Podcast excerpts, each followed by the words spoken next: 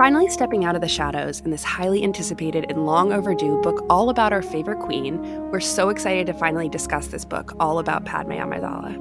Here is our discussion on Queen Shadow.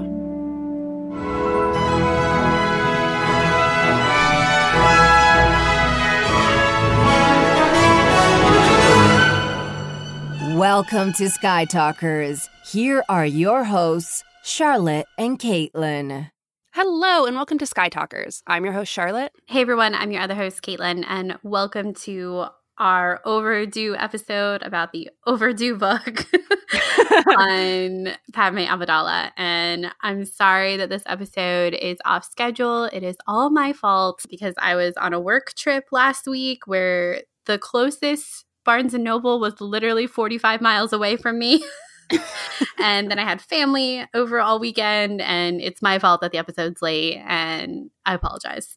I'm sorry. It's fine. It's fine. This honestly, this book took me longer to get through, and I think it was just because I was like wanted to savor it. I didn't really want to rush through it than um, usual for me when it comes to reading Star Wars books. And I don't know what's up with that, but I think it's totally fine. I hope you guys all forgive us. Yeah, and and I think too like with releases like this, it's kind of nice to like have a little bit of time you know, to like actually get the book and read the book and then think about the book and then yeah, discuss yeah. the book. So, um, yeah, I definitely think it was better than kind of rushing through it because then I, I, I would have been reading it.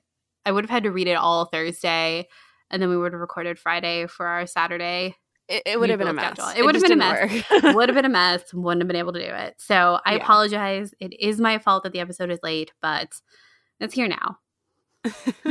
yes, it is. And we are doing our next episode after this discussion of Queen Shadow will be a character discussion about Padme.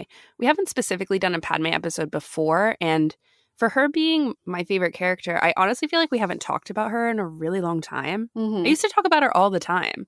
And we need to do an episode all about her. So I guess it's Padme month. That's, it's uh, Padme month. That's back when we were the prequel podcast.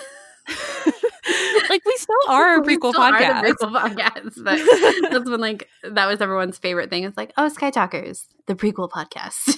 we are like, are we? I was like, all right. I like the designation. I'm it's fine with funny. it. I'm fine yeah. with it. But it, but yeah, it has been a while. So um Padme is getting getting her time to shine this month of March. Yeah, and our friend Amy suggested the name Padme-sance, like Renaissance, Renaissance, Padme-sance. so you can you can uh use that if you want, but it's Padme month. Amy always has really good like names. Like Amy was one of the first people to use Redemption. I'm pretty sure she actually came up with it. Mm-hmm. Um, and she thought of Padme too, that name as well for the Padme yeah. podcast. So Amy, like if you ever need a name for something, Amy is the person to go to. She's a pun master. She it's is great. a pun master. master of the puns. Jedi master, but pun master. Love it. Um, but we also want to talk about up here at the top of the show. We've been talking about it for the past like four episodes. I know you guys are sick of us discussing it, but our podcast stage date is Friday, April 12th at 12 p.m. Woo. We're going to be on the podcast stage. We're really excited, and we hope that you all are able to come. We'll have giveaways and we'll be discussing something. We're still working on that. we think our podcast will be after the episode 9 panel, but that's not out yet. So the schedule as we're recording hasn't been released, so that's, you know, to be announced. But if so, it would give us a really good thing to talk about because yeah. we'll be so fresh. You don't say. Yeah. fresh out of the episode 9 panel. Um yeah, so we're the first podcast on the podcast stage for the whole like celebration. So that's really fun. Little nerve. Start your celebration with us. Yeah, yeah, exactly. Start your Star Wars celebration with Sky Talkers. um, so please come. We would love to see all of you there. Um, Friday, April twelfth at twelve p.m. at the podcast stage. Probably we're speculating right after the episode nine panel. So there's going to be a lot to talk about. Either way, there's some panel happening on Friday at like nine or ten o'clock. So yeah. Either that, we'll talk about that, or we'll tackle a theme. You know us, we love to tackle a good theme. So, one or the other. please show up. you know we do. Gonna just Look, they're up there just Tackling tackling, the their themes. themes up on the podcast stage, tackling away. That's us. Tacklers. but yeah, Caitlin and I are really excited about the giveaways that we're doing. We've been working on them, stressing out over them. It's great. Yeah, that's also us. Excited slash stressed. Just like a ball of anxiety at all times. Please come. yeah, please come. We'd love to meet you. But before we started, I wanted to tell like this quick story that I don't think we've told on the podcast. Um, last San Diego Comic Con, which I think takes place in July, so July 2018, we had a listener. So they that's where they announced the Queen Shadow book, and I was so excited. I think I cried when I read that there would finally be a Padme book, and I, oh my god, I was so excited. And we had a, and I was so jealous because it seemed like they were giving away posters of the cover, which is a split face between Queen Amidala and Padme in Attack of the Clones. And it's a beautiful poster. And I tweeted something, and we had a listener send Caitlin and I both a poster that's signed by E.K. Johnston. And it it just like I I think I teared up when I opened it because it was the most Mhm. thoughtful thing ever. We live on the other coast. I I couldn't believe that someone would think of this was actually before I even tweeted about it, I think, that someone had gotten us the poster because they thought about us. It was like I, I So still nice. Get so emotional when I think So about it. It was so thoughtful.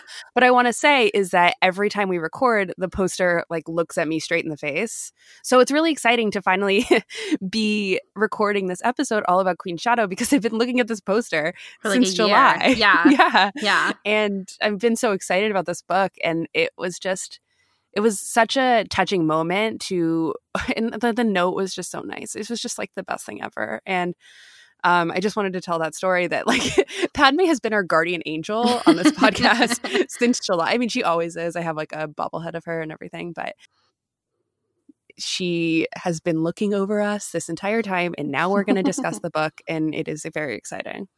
Yeah, it was uh it was such a like a nice gesture to think that I don't know, someone thought about us and was like, "Oh yeah, Yeah. they need this and they're not here." And that just makes me like really grateful for our little Star Wars community and it's just it's so nice. I don't have Padme hanging up in front of me because I move around a lot when I podcast slash I have moved around a lot in the past couple months. But once I'm in my new apartment, she will be hanging up proudly. Um, so I'm excited for that. But it's time. it's time, Padme the guardian angel. Padme the guardian angel. Okay, so um, it's been a while since we've discussed a, a good old fashioned Star Wars book on our show, but this is how we usually break it down. So, in part one, we do our initial thoughts. and in part two, we're going to be talking about some of the deeper themes and notable moments from the book. And then in part three, Caitlin and I do this thing that we've adapted from an amazing Harry Potter podcast. Um, where it's called Lectio Divina, not the podcast. The podcast is Harry Potter and the Sacred Text. Um, the sacred practice is called Lectio Divina, but we've kind of adapted it. so it's not necessarily a sacred practice anymore. Caitlin and I just share quotes and we analyze them, our first impressions, and what we think about the quotes. Mhm. So that's what we will be doing in part three. It's fun. S- yeah, it is really fun. So, without further ado, let's get started. So who talks first? You talk first? I talk first? All right, welcome to part one, where we're talking all about our initial thoughts. And as Charlotte is our resident Padme book, I feel like you need to go first. I am the resident Padme book. Did I say you're the resident Padme book? yes. the resident Padme expert, Padme lover, and Padme book. In a weird way, I kind of am an open Padme book. yeah, that yes, that's what I meant. You go. okay. I, so for my initial thoughts of this book, I really had a great time reading it. I had basically no expectations about this book, even though I love Padme and I've been thinking about Padme, you know, since I was a child and she's been my favorite character for so long. I wasn't trying to put too much expectation on this book and I didn't want to impose too many, like, yeah, huge expectations on this book to ultimately let me down. And because of that, I kind of avoided spoilers. I avoided everything. I muted all the words. I spent like probably two months, I think, out outside of uh, Queen Amidala, Padme, all of that conversation that was happening on Twitter because I muted all those words. and I never read any of the ex uh, the excerpts or anything like that. I kind of just didn't really want to follow the process because I wanted to be surprised by the book, and I, so I didn't really know much about it. And because of that, I was really shocked and surprised that there was even going to be this element and connection to the Skywalker saga. Um, I was really excited that you know Padme had this deep want to free Shmi. I thought that that was such an amazing touch, and like it really does have ripple effects for me how I think about Padme as a character, and just even that addition almost makes this book worth it to me because I genuinely really loved this book, and I think that it is a really good companion to both uh, the Phantom Menace and Attack of the Clones, and it's kind of this amazing bridge in this period that we haven't really explored, especially in books. I mean, I have a lot of thoughts. Should I go into them? uh, well, I'll give my initial thoughts. I think that mm-hmm. this book was like, I think what you ended with is the best way to talk about this book. I think it is such an excellent bridge between The Phantom Menace and Attack of the Clones. Like the things that get woven in throughout this book that reference back to Attack of the Clones and even into Clone Wars and Attack of the Clones, I thought was really well done. Like the introduction of characters that we'll talk about, I'm sure, um, and just like plot points, like the Shmi plot point, and like referencing a lot. Like I really liked the emphasis throughout this book of the Battle of Naboo and like what a big deal mm-hmm. that was for Padme and the Handmaidens, because I think that's you know one of the big critiques with such with having such a big time gap between the Phantom Menace and Attack of the Clones is that like that never like it doesn't really get brought up that much later mm-hmm. on. But in this book, it was really clear to see that even though it had happened like a what two three years ago in the book um, it was still something that like deeply affected padme and like her whole crew um, so mm-hmm. i really like that i will be honest and say that this book was I didn't love it as much as you did, but like you are the like target audience. I like expected that. I yeah, don't. I mean, I, I didn't come into this with any expectations either because I didn't want to be disappointed in it. I didn't want, I don't know, like you, I didn't want to have any set expectations about it um, and kind of build it up in my head to be let down when it inevitably didn't meet the head canons that I thought it should go into. And not because my head canons were better, but just because it's what I had been living with for six months to a year. You know what I mean? So I really didn't go, I, I, didn't look at any of the discussion either. I didn't read any spoilers about it. There were a lot of things I really liked about this book, but there were also some things that I think could have been done differently or ways that I wish it was different, I guess is a better way to talk about it. I will say that one thing I'm super glad that this book did is I'm so glad that they embossed the cover of this book. I totally agree. This is something that they haven't been doing. They haven't been. And Star Wars is such like like we talked about i think we talked about this with last shot or with the last jedi. The, the Jyn Erso book. Yeah i was like why have they not done some like crazy cool emboss on the front of these books of like you know, or even like you could go like metallic with like oh the full, like with like hyperspace. Like there's so many cool things you could do with the covers of these books being Star Wars and like in the galaxy. And the first thing I did when I got this book is I took off the dust jacket and I was like, oh my god, they embossed it. I totally agree, and I love the color. It stands out on my yeah. on my shelf mm-hmm. that I'm looking at right now, and, and yeah, I think the design is so like the actual physical book is so great, like with the embossing. I love the font that they used in this book too. Like it looked very Naboo. Yeah, they use this font for every book. Yeah, I thought it worked really well though for this mm-hmm. book. Um, it mm-hmm. just like it meshed really well. I thought. Um, so I wanted to like say that before I forgot about like the actual cover of the book because I was so excited to see it embossed. Yeah. um, but like I said, there are some things that didn't work as well for me with this book, but generally I am over the moon that we have it.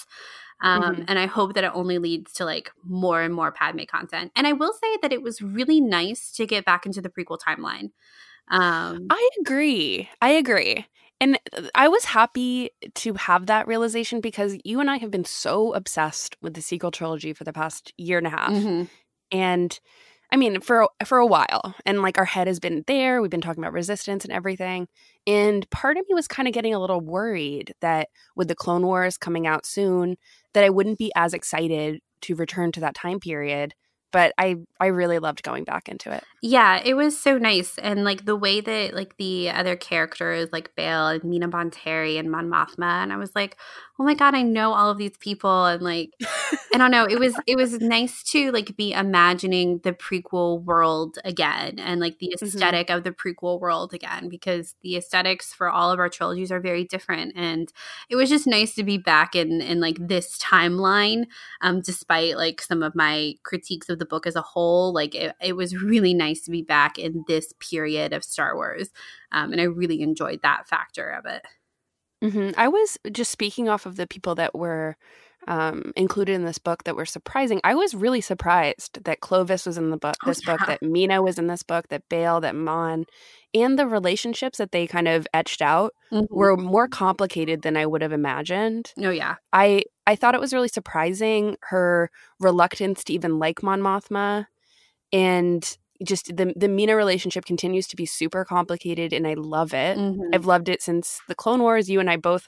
It's funny because this book provided you know more content into episodes that you and I really love like, in the Clone Wars. When do we not reference heroes on both sides? I know, and I love all of the ones with Clovis, which is such a controversial opinion, I guess, among the fandom because people don't necessarily like that. Like Padme and Anakin fans don't necessarily like all the stuff with Clovis because it I don't know complicates their relationship with Anakin. But I've always loved it because it points out so many flaws mm-hmm. and it just reinforces, you know, Star Wars' is tragedy.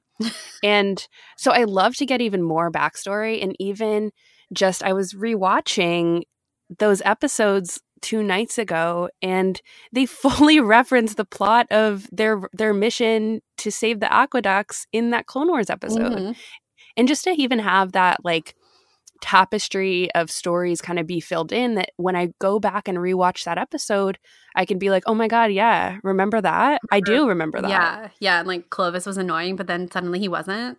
Yeah. And then it like obviously I, I really liked the whole plot line with Clovis. It, it felt it felt true to how these two characters were in the Clone Wars as well. I didn't think that there was any out of character bits there and it also i really liked the the conversation about consent that it brought up when he kissed her. I thought that was a great scene and how angry she was. And i also thought it was an interesting almost um foil if you will or a mirror to when anakin kisses padme on naboo because she pulls away and says no but it's not like she is offended by that Mm-hmm. She knows that she also let herself go too far in that moment. Um, I just think it was it was interesting because you can compare those two kisses, one being you know a, a little bit of a temptation, and the other being absolutely crossing a line. Mm-hmm. Yeah, exactly. Yeah, I thought that the way that it was weaved into the Clone Wars characters was so well done, and it was really fun. Like those kinds of like it didn't feel like a crossover.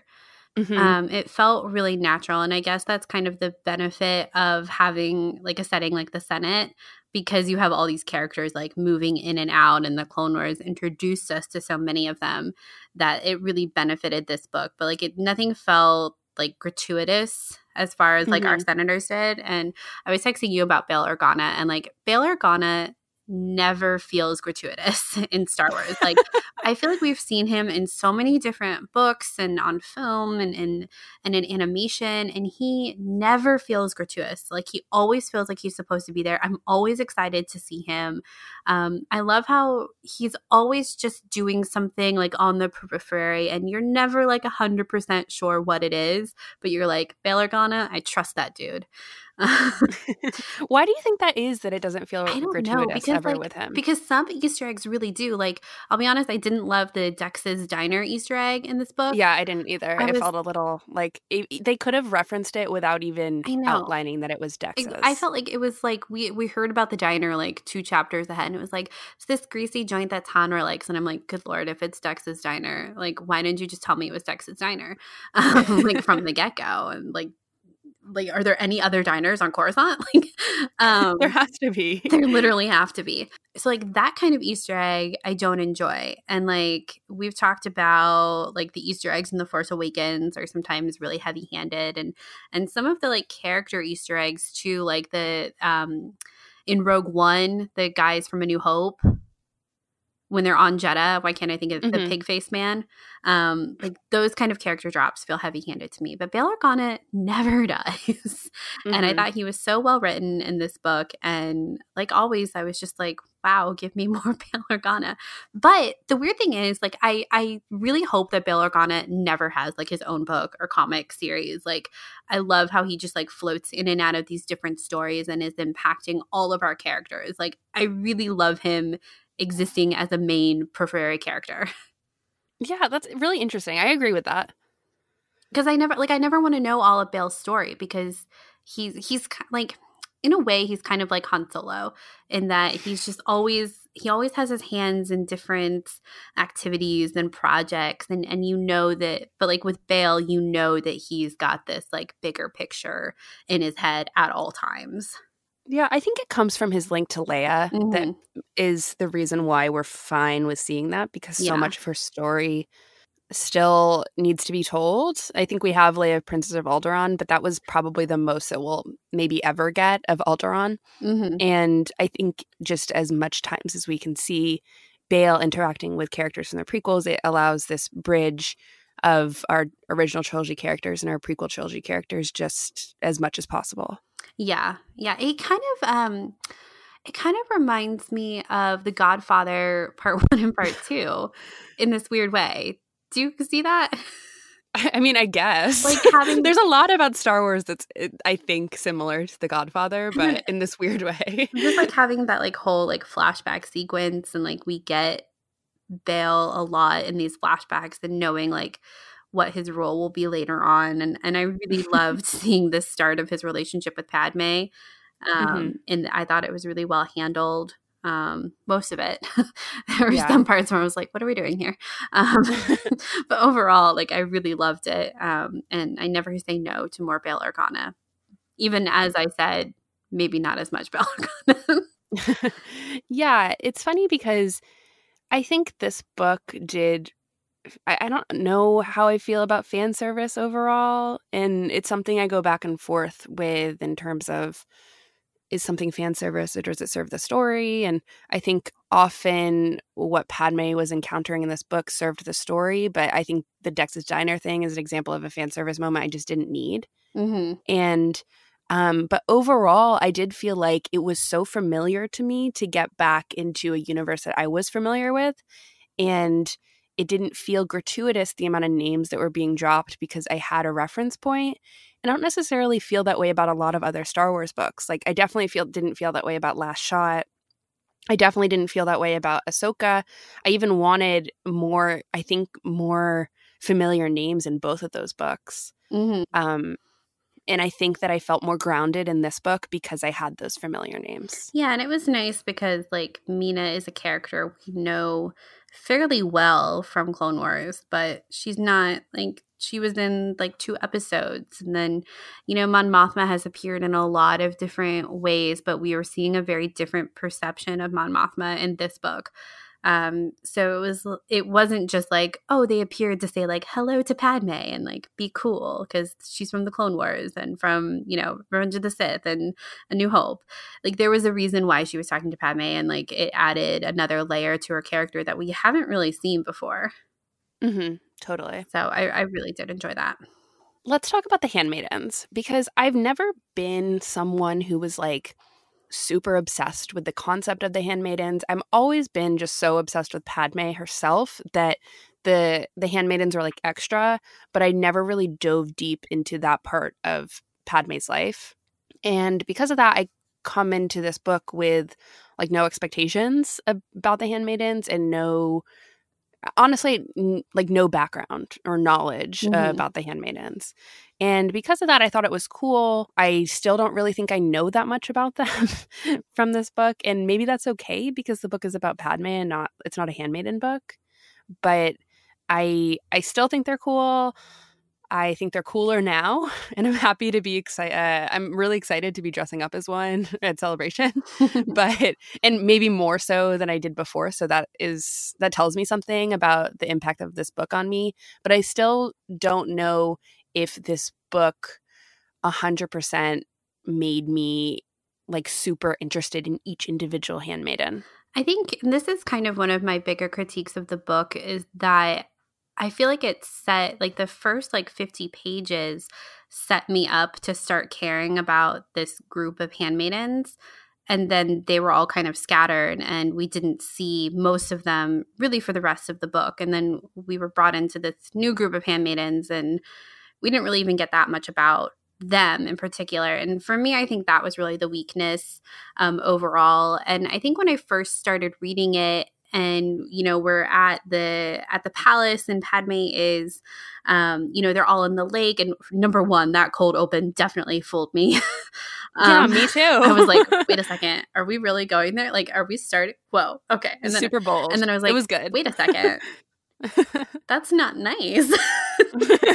um, it definitely fooled me. But when they're, you know, they're talking about like Rabe and Saché and Yane, and they're going off on their own adventures, and that's when the Tatooine plot is kind of brought up. I I definitely thought that we were going to be spending the bulk of our time between Padme and Sabe, and mm-hmm. that Sabe would stay on Tatooine and like they would kind of be running these dual missions um, mm-hmm. at the same time. And I got so excited about that because I had no idea that the Tatooine situation was even like on the table for this book. And as soon as I read it on the cover, like on the dust jacket, I was like, oh my God, like that's genius.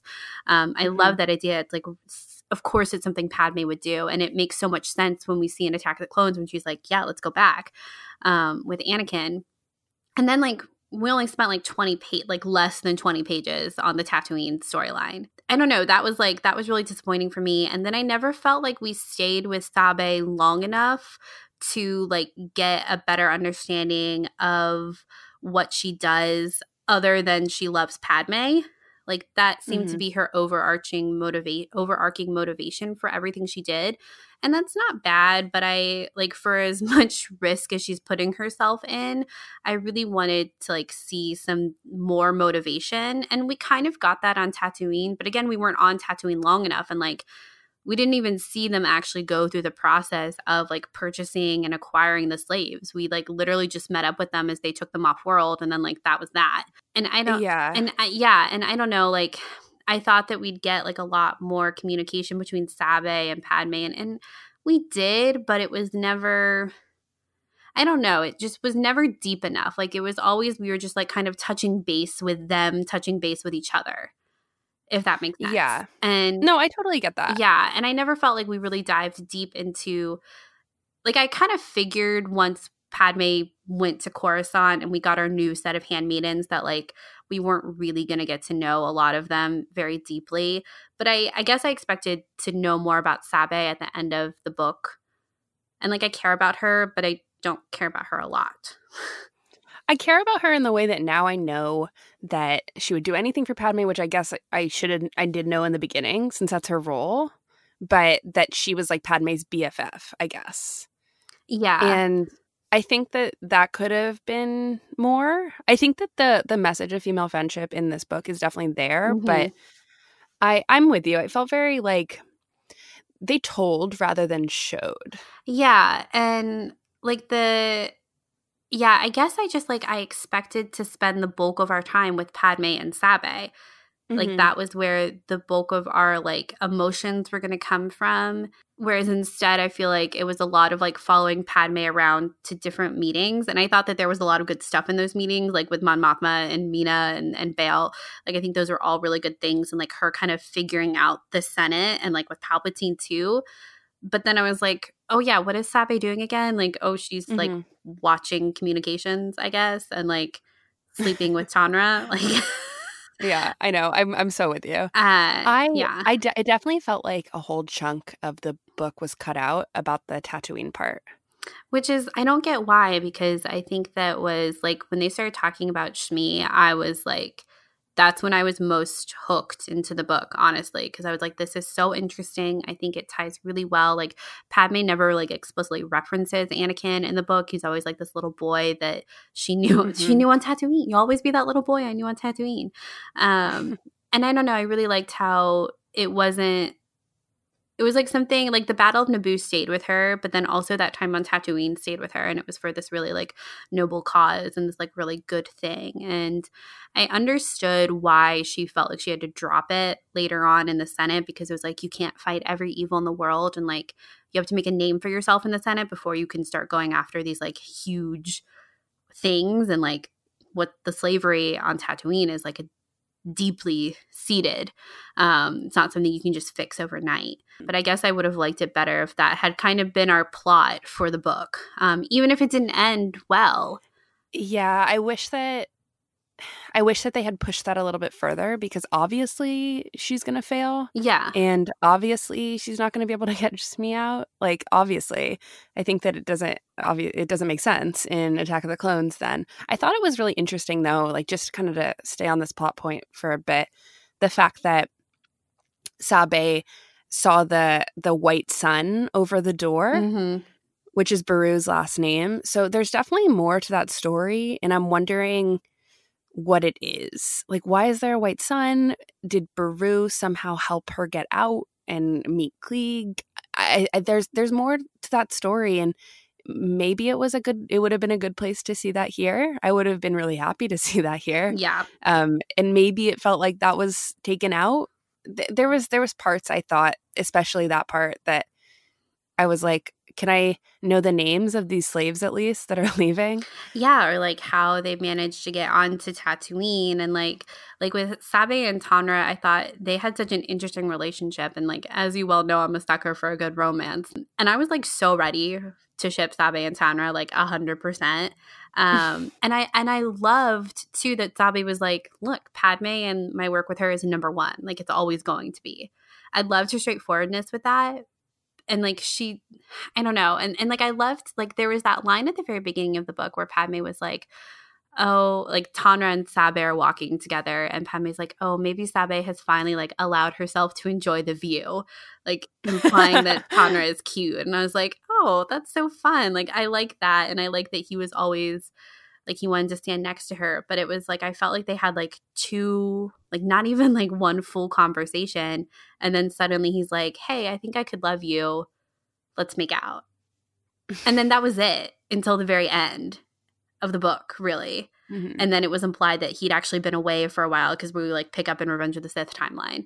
And i don't know like i just i wanted there to be more between like sabe and padme and then like sabe's relationship with tonra as it relates to her work with padme because i thought that was a really interesting like dynamic and like i liked their really open conversations about it and i just would have liked it more i wanted more of it i guess I totally ship them.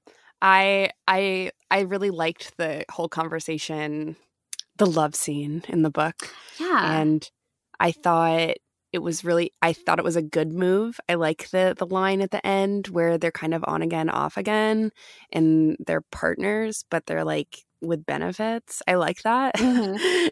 and I thought that that was a dynamic that we hadn't seen ever in Star Wars, I guess. And I I also think it's interesting. I think that Tonra is in the Phantom Menace too, in like the background and he's played by a big actor. Let me Google it because it's it's really interesting.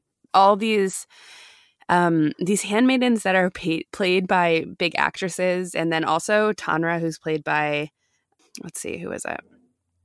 Richard Armitage. oh I know it's like it's so random. so I liked picturing Richard Armitage too, and I think that helped, which is funny. but yeah, I totally ship them, and I liked their partnership, I and I liked too. that they lived together, and that was an intriguing part about Sabe's life that I wanted to follow. yeah but we never stayed with them long enough that was the Yeah, thing there's- it, there was definitely parts that were cut out. Yeah, like that. It was so interesting, their whole dynamic, because like clearly he liked her. I think at one point he was like, Would you pick her even over someone like me who like loves you? Mm-hmm. And I thought like I I really that like one conversation they really had in mm-hmm. the book. I thought it was so interesting and like him following her and um, there was that that really great line where Sabe at one point was asking him to come with her again, and she says something to the effect of like, "Yes, I want you to come with me." And then in her thoughts, she's like, "I was trying so hard not to manipulate him." And it, yeah, I thought it was such a good line and like really explained their dynamic well, but I just never felt like I really understood what Tonra liked about Sabe or even what Sabe thought she could like about Tonra or if she really was just using him um, for like a connection. So I yeah, I really liked their dynamic. Um, I would have liked to have seen it more and I would have liked to have seen more of Sabe and Padme's dynamic too, honestly. Yeah, I think that the thing about Sabe and Padme's dynamic is that on the surface, like uh, when you finish this book and all is said and done, um, I think that Sabe provides if if Sabe represents part of Padme, and I think that you're supposed to think that because they're literally you know interchangeable. Mm-hmm. Padme, I mean Sabe is like the hard side yeah. of Padme, and this book is supposed to show Padme kind of shedding that and leaning into her vulnerabilities and allowing herself to learn something new. Mm-hmm. And Sabe remains that hard shell that has to be there because that will always be part of her. But it, it, it was an interesting way to show these two sides of Padme, I think. Mm-hmm. And it served a function for me to understand more about Padme and to really outline that part of her that is so focused, that is so driven for she's kind of driven for adventure. It's something that I got from this book that I thought was really fun. I, I liked that Padme really liked to do the handmaiden switcheroo. Mm-hmm. I thought it was I thought that was great. But that that that part of Padme that is all business that I think that's Sabe. And I think that that's what we're supposed to think when we think about Sabe. Yeah, I think it was good. I thought that was represented well and how they always brought up the different types of voices Padme uses depending on who she's mm-hmm. talking to. And like her learning, like, okay, I don't have to use the Queen Amidala voice anymore. Um, and in this situation, I shouldn't be using it. Um, I thought that was a really interesting, like a literal fluctuation in her voice. Yeah.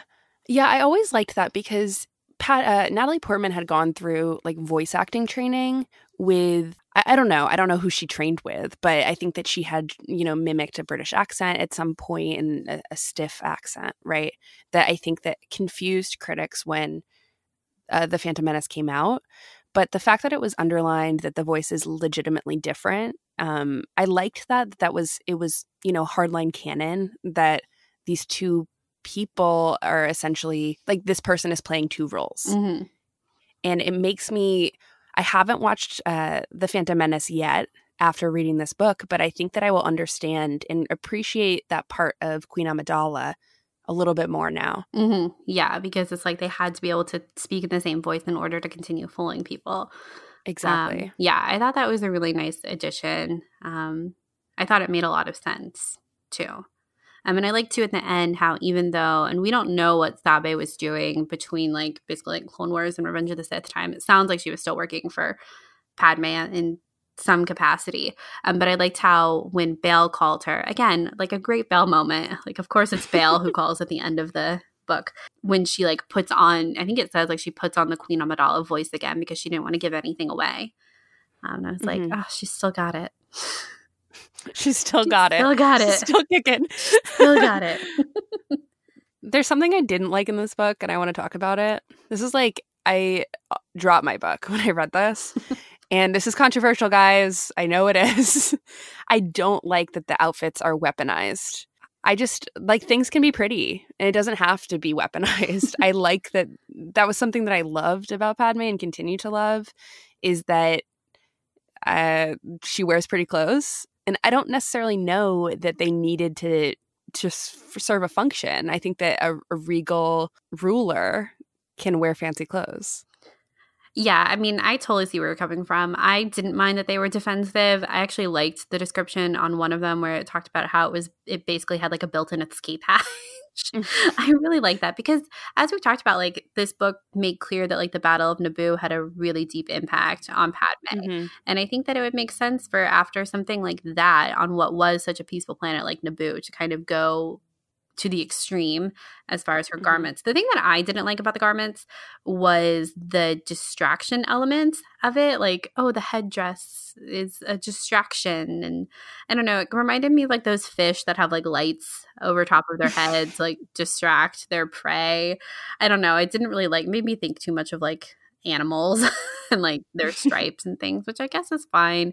I didn't mind the defensive mechanism of it because I think that made sense. It didn't, and practically the distraction element of it too makes sense when we're talking about the use of decoys. And they talk a lot about how like no one looks at the decoys or the handmaidens like in the face.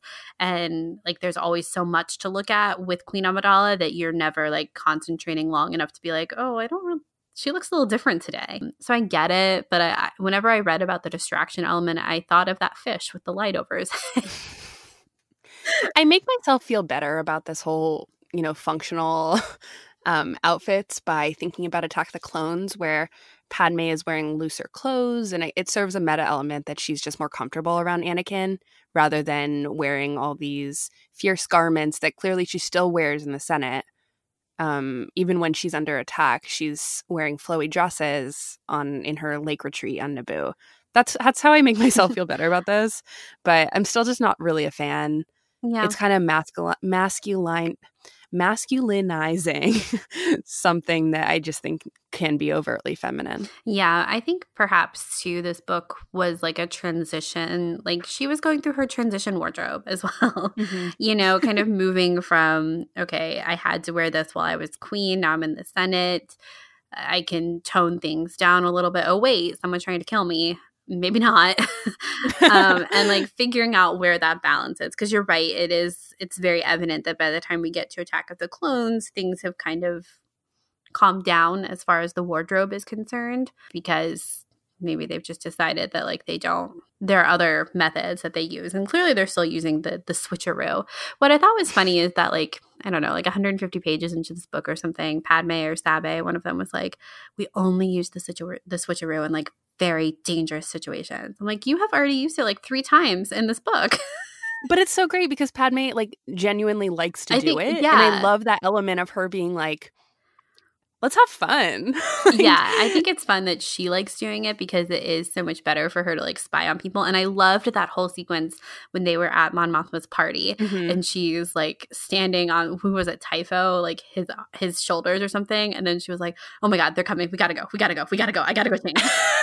I like I loved I loved all of that, but I just thought it was funny because they're like, "We very rarely use the decoy strategy." like, I mean, don't you think it's kind of like also funny that Padme likes the idea that she could potentially get caught? Like, doesn't that provide a different spin on her relationship with Anakin and how she kind of likes this idea of potentially getting caught? oh yeah, like secret romances are always like so heated because I just I like I like the fact that she was like I'm into that. Like that's hot. you know? yeah, yeah, I think we see that here. She does have a, a bit of a taste for adventure and and uh, Danger. danger. Yeah, and then that moment with Bail when she's like, "I closed the door and I heard him laughing." I was like, Yeah. oh no, she got caught." Speaking of getting caught, this is another controversial element of this book, I think, and I don't really know how I stand on it still. But the book revealed that Qui Gon knew it was Padme the entire time on Tatooine. What do you think about that? I didn't love it. I think I need to like rewatch the Phantom Menace with Same. that in my Same. head. Um, but I don't know. I just from what from what like the moments that I'm remembering from Phantom Menace, it's like Padme was always like a little perturbed with like Qui Gon kind of taking the lead, and you know we get that great moment of like, well, I don't approve, and it's it's like Uh-huh. so under the table because like she should have the authority here, um, but she doesn't because she's and she's done the old switcheroo. and I don't know, I kind of liked how she was able to fool him. Um, for me, it kind of takes away from the reveal in The Phantom Menace that she's actually the queen. And I love the idea that Padme, this like 14 year old queen, and her handmaidens are like so good at what they do that they can even fool a Jedi Master. I really like that idea. And I don't know if I think that like the Padme and Qui Gon relationship was like strong enough in The Phantom Menace to like warrant them being like super good friends for her to be like, mm-hmm. oh yeah, he knew and that was so great. Yeah. I think I'm with you. I don't really know. I think I need yeah, to watch the, think- the Phantom Menace again. I'm like in the middle. I think it's cr- crafty that Qui Gon knew. Like, I think that's a cool thing about his character. If you're a Qui Gon fan, not really a Qui Gon fan, Brian. I know. know. yeah, I I think it is a cool thing for Qui Gon's character. I don't know if it's I don't know. I don't know if it works for what we see in the Phantom Menace as far as like how the two of them interact with each other. Um, to have this like underneath the surface that he actually knew the whole time. Well, it's kind of funny because then it, it puts things at like Qui Gon being like, how much can he push the queen if he knew that and because to get his way which i think you can look at it two sides. The way i look at it is like i'm not a big fan of qui-gon so it annoys me but if you're a fan of qui-gon you're like haha that's so qui-gon you know yeah. doing things his own way. I think that's yeah i think that's the best way to describe it. It's like as someone who's not the biggest qui-gon fan it's like oh my god and he's just like he's just playing with her throughout mm-hmm. the movie and that i don't think i like that's what i think i don't like about it is that it's like oh he knew the whole time and he's just like giving her a hard time to be giving her a hard time um i don't think i like it i think I, I do think i need to like rewatch the Phantom Menace with this now in my head but as of this moment of recording um i don't think i like that reveal something I really liked about this book, and then we'll kind of wrap up and go into our deeper themes. But I really liked the all the foreshadowing that happened in this book. It was sometimes gratuitous and I loved it. and is it okay if I read some quotes? This is a book discussion. Yeah. okay. So on page 228 in the hardcover, um, she's talking about her sister having her first baby. And she goes, It's put me in a mind to think about the future in a different sort of way than I usually do. I liked that. I always like the moments where Padme considers and wants for a future um, that includes motherhood or getting married or something like that, or love for her, like some something for her to settle down. Love those moments. Love that deleted part in Attack of the Clones where she's talking about it. It, it would have been helpful. On page 272, she says, I can't imagine having twins, but she's so good at it. She's talking about Yane. Um, I love the whole Padme being like overwhelmed at the prospect of having twins. Love that. On page 329, Padme hoped she would never need to confront something herself to believe it, even if it meant she would face an increase in personal moral discomfort. Loved this. This mm-hmm. is one of my like favorite moments in the book. When I read this line, I was like, "Oh, honey, I'm so sorry that you have to experience that later in Revenge of the Sith when you absolutely have to go see if Anakin has turned to the dark side for yourself. Yeah. And it does put you in a moral discomfort in so many ways. Yeah, I was I was kind of gutted by that line. Mm-hmm. It was a good one. On page 239 it says I've guarded my heart against everything for so long, always aware of the dynamics and the flow of power. I've been lucky to find so many people who understand that and give me that space. I'm afraid that if someone breaks through, I'll let them and it would be catastrophic. And it Aww. is. yeah. It is catastrophic when you let someone break through, but you did allow yourself three three years of joy. So it's just kind of sad. it it's sad. really sad. It is sad. It's the way you phrase that. Well, you did, and I guess you had a little bit of happiness. Well, it's like I oh, I just love the reason why I love their relationship is how complicated it is, and getting these moments of foreshadowing makes me even more sad for their tragic romance and makes me love it even more yeah, because I'm a sucker angst. for those things. Yeah. Yeah. The angst is so there. And even just these moments that show that Padme is almost afraid of vulnerability and then just underscore those moments in Attack of the Clones when she allows herself to be vulnerable. It really, this book did an amazing thing where it reinforced my head canons and helped me which I don't, I don't think I said up top I was really worried that this book would present a different Padme than I had built up in my head. For years and years, we had almost very little Padme reference material of getting inside of her head. A few comics, a few like chapters in some books, and these deleted scenes and the novelizations. And that that was it. And so you spend a lot of time in fan fiction, you spend a lot of time you know, thinking about the character in your own way. And this book did a thing for me where it reinforced that everything I had thought about the character was true, or everything I thought about the character, E.K. Johnston was also thinking about the character. And therefore, Lucasfilm approved it. and that was great. And I really, I can't express how grateful I am to that because if I had gone into this book and all my, you know, headcanons or thoughts about this character and like her values and her moral moral compass were compromised, I really would have hated it. And I'm just really thankful that it didn't do that even down to the last epilogue where you know her handmaidens in Sabe particularly uh it, you know the red flags go off about Padme and her death. I have always thought about that that way and I am so happy that that's canon, and I can't wait for. I, there has to be a sequel or some sort of story. Oh, I yeah. need it. I mean, if Sabe is not a part of Fulcrum, like, why are we here? yes, I know. That's what we're all and thinking, it was just, right? it was just like all these moments of um, getting inside Padme's head, even her culture on Naboo, like even going back to her parents' place. It was like, oh my god, I know all these people. Like, I'm so familiar with this from you know the deleted scenes, exploring this whole like structure and fan fiction. Something I really loved that they did was make it so that some women on Naboo don't necessarily have a husband or a, a partner when they want to have kids. They just have kids because they want to do it. Mm-hmm. And I liked that because then it, it doesn't necessarily raise a lot of questions about Padme's um, pregnancy when she dies. Mm. Yeah, I hadn't thought of that. Yeah. Yeah. And I thought it was really great. I Also, it it did this thing where it's like, it's funny because in canon, yeah, uh, Sola, her sister, didn't have a husband in the novelization he she has a husband, but that's not canon anymore. So it's really interesting. I really liked that part of uh, Naboo and fleshing out Naboo, Naboo's culture. Yeah, that is really interesting. I hadn't really considered that. I think it, it's it was great to like have these moments that you brought up because like having like you said having point of view from Padme about her own love life is quite lacking for so lacking. for a relationship that is so complicated as Anakin and Padme. I think we we we have a lot of content about what Anakin thinks about Padme. Um, but being able to like see even just these little tidbits before she's even like reunited with him.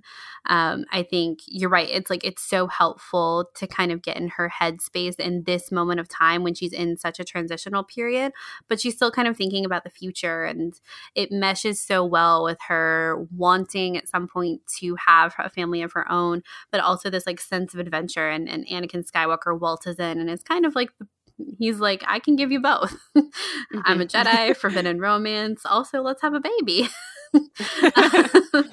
but like, I mean, obviously, it's a, a, lot more serious than that. But it makes it makes perfect sense. Um, mm-hmm. And it was. It, it, I think these quotes were really great about her just thinking forward and knowing again like that's the fun thing about star wars is like we know where she's headed. We just haven't mm-hmm. always understood why she made some of the choices she made. Um, but this book has really kind of alluded to a lot of that. Definitely. Is there anything else you want to add in this section? I don't think so. Okay let's move on. Yeah Okay, so welcome to part two, where we're going to discuss deeper themes and some notable moments. And we've kind of covered some of it, but let's get into like the key themes in this book. And I think the number one theme, and I don't know if you'd agree with this, but I think the book did a really good job discussing the sense of self and how important it is to in when you're going from adolescence to adulthood to understand who you are and how perfect that you have a character who had to play a part for so long that is that not only is the part I don't know, it is the queen character that she and her handmaidens have crafted is her. It is her. It is part of her.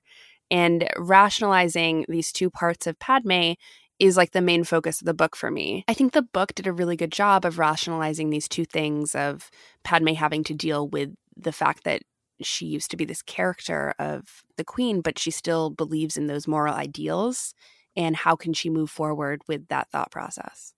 Yeah, I thought it did. I thought that was like Padme's whole like thought process throughout the whole book was trying to figure out who like you have like the quote you know who was she after all if when she wasn't the queen of Naboo um and that's like what she's dealing with and and it's funny because the creators of the sequel trilogy talk a lot about how all of our characters are transitioning from adolescence to adulthood and that mm-hmm. adolescent mm-hmm. and that and that kind of transition is difficult. And we're seeing this with padme too that transition is difficult and she's doing it on like a very open stage. Um, and i thought it was great like her kind of realizing that she's never going to be able to shed that part of who she was as the queen of naboo entirely and then realizing that like oh she doesn't need to like just because she's not queen of Naboo anymore doesn't mean she has to get rid of that piece of her. Um, and she has that conver like her conversation with Breha on um, Alderaan like was so uh, that was probably one of my favorite parts of the book because I loved the discussion they had about being a monarch um, and about being a queen. And she says something like Breha's like, "Oh, it must be nice that like now you're not tied to the to the queen anymore, to being the queen." And she's and Padme says something like, "Well, I think I'll always be attached mm-hmm. to the queen um, in some way and in the politics of it in some vein because that's who I was for four years. Um, and I thought that was really nice. Um, but I liked too that she recognized that things had to be different now and that she wasn't just the queen. Like, for as much as she could keep that like queen persona and like the things she learned while being queen with her, like she also had new things to learn. Um, and mm-hmm. there was mm-hmm. that great scene with her handmaidens where she was talking about um, how I think it, they were talking about like the voice thing, about like the different voices to use. And she says something like, I don't know how to interact with colleagues. she's like, I don't know how to like network is basically like the vein of the conversation. She was a, she was a teenager. Was, it's just, it's crazy. You take a step back yeah. and you're like, is she like 18? Yeah, I think she's like 18. yeah. But yeah, I but I like that. Well, when they were like, "Well, you didn't exactly have colleagues when you were queen of Naboo," and she's like, "Exactly." she's like, "Now I don't know how to network." um, and I liked how she realized that there were things that were really helpful from her time as queen that would be of use to her as a senator that like other people couldn't bring to the table, but there were also like things she needed to learn how to do and how to um, like make allies with other senators and like figure out who she should be allying with and like it was a much different game than what was happening on Naboo. Mm-hmm. One of my favorite quotes was in that um, in that Breha discussion that she had on Alderaan, where she said, the office of the of Queen of Naboo requires a certain suspension of self. Sometimes I feel like I'm I'm still pulling my individuality back in, though there are of course many who would argue that I was too personal in my actions as a monarch. It's funny how she has to balance this this thought and this general understanding that as Queen Amidala for Naboo, she put so much heart into that position and now that almost is sort of a weakness in her senatorial career and mm-hmm. having to balance that is really interesting to witness because she has to kind of unlearn what she has learned in this way. Great. yeah, I did that. Unlearn. yeah, um, and she and that was part of like Bail and Mina and Mon's whole thing. They were like, we don't know who you are or where mm-hmm. your loyalties are, and that's what we're all trying to figure out right now is if we can trust mm-hmm. you. And it was because she had this like queen persona for so long, and that like she thought she thought that there were critiques of her being too personal and too individual, whereas like all the Senate were like, no, not really. yeah. It's it was it was really good. Another moment I really liked was when she was in, in I think it was in the beginning of the book when she for lack of a better terms like skypes her parents mm-hmm and um, kind of discusses with them her senatorial plans and everything. And then the Skype session leaves, and I think it's Sabe who witnesses in this dark room, Padme kind of alone in her individuality and kind of um shedding this queen persona yeah. in those quiet moments. I loved that scene and it's something that probably is going to stick with me for a while because right after that when she's faced sabe and the other handmaidens she like puts back on that face. And i thought it was a really good moment because it's it is reflective of who we see i guess in revenge of the sith um, the Padme we see there, who is so vulnerable and who is so in her private space always, every time we see her, essentially. Mm-hmm.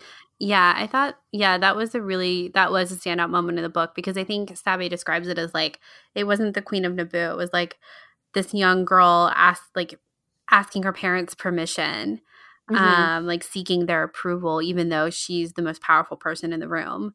Um, and yeah. it was like this really great paradox. Um, it was good. What I liked too, and kind of on the topic of like loyalty, that I thought was well, it, I think it could have been done better, but I, I liked the the topic of loyalty that came up a lot and how like with Padme all of her relationships changed to all of the senators and like Bail started off as like very suspicious, but we know that at the end of the day, like he's the one that's most loyal to Padme, like ends up taking mm-hmm. her daughter.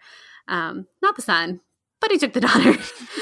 um, and then like with Mina, initially, like you thought that like Padme kind of thought that that's where her like first friendship was going to be but then she starts to get suspicious of that. And then with Mon Mothma like they have this like really interesting relationship where they're kind of butting heads but they're also on the same side. And it's like and Padme doesn't even know how to talk about it. She's like how can we be on the same side when we're not on the same side?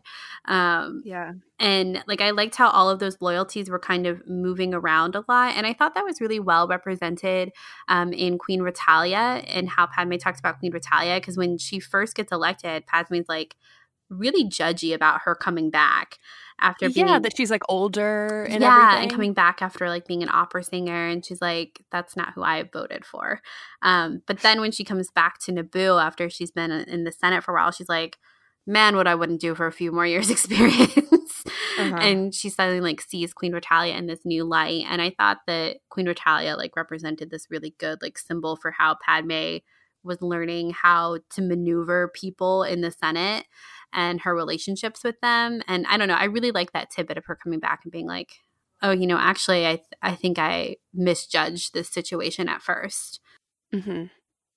And that was kind of represented in her relationships with the people too. Mm-hmm. So I like that component of it.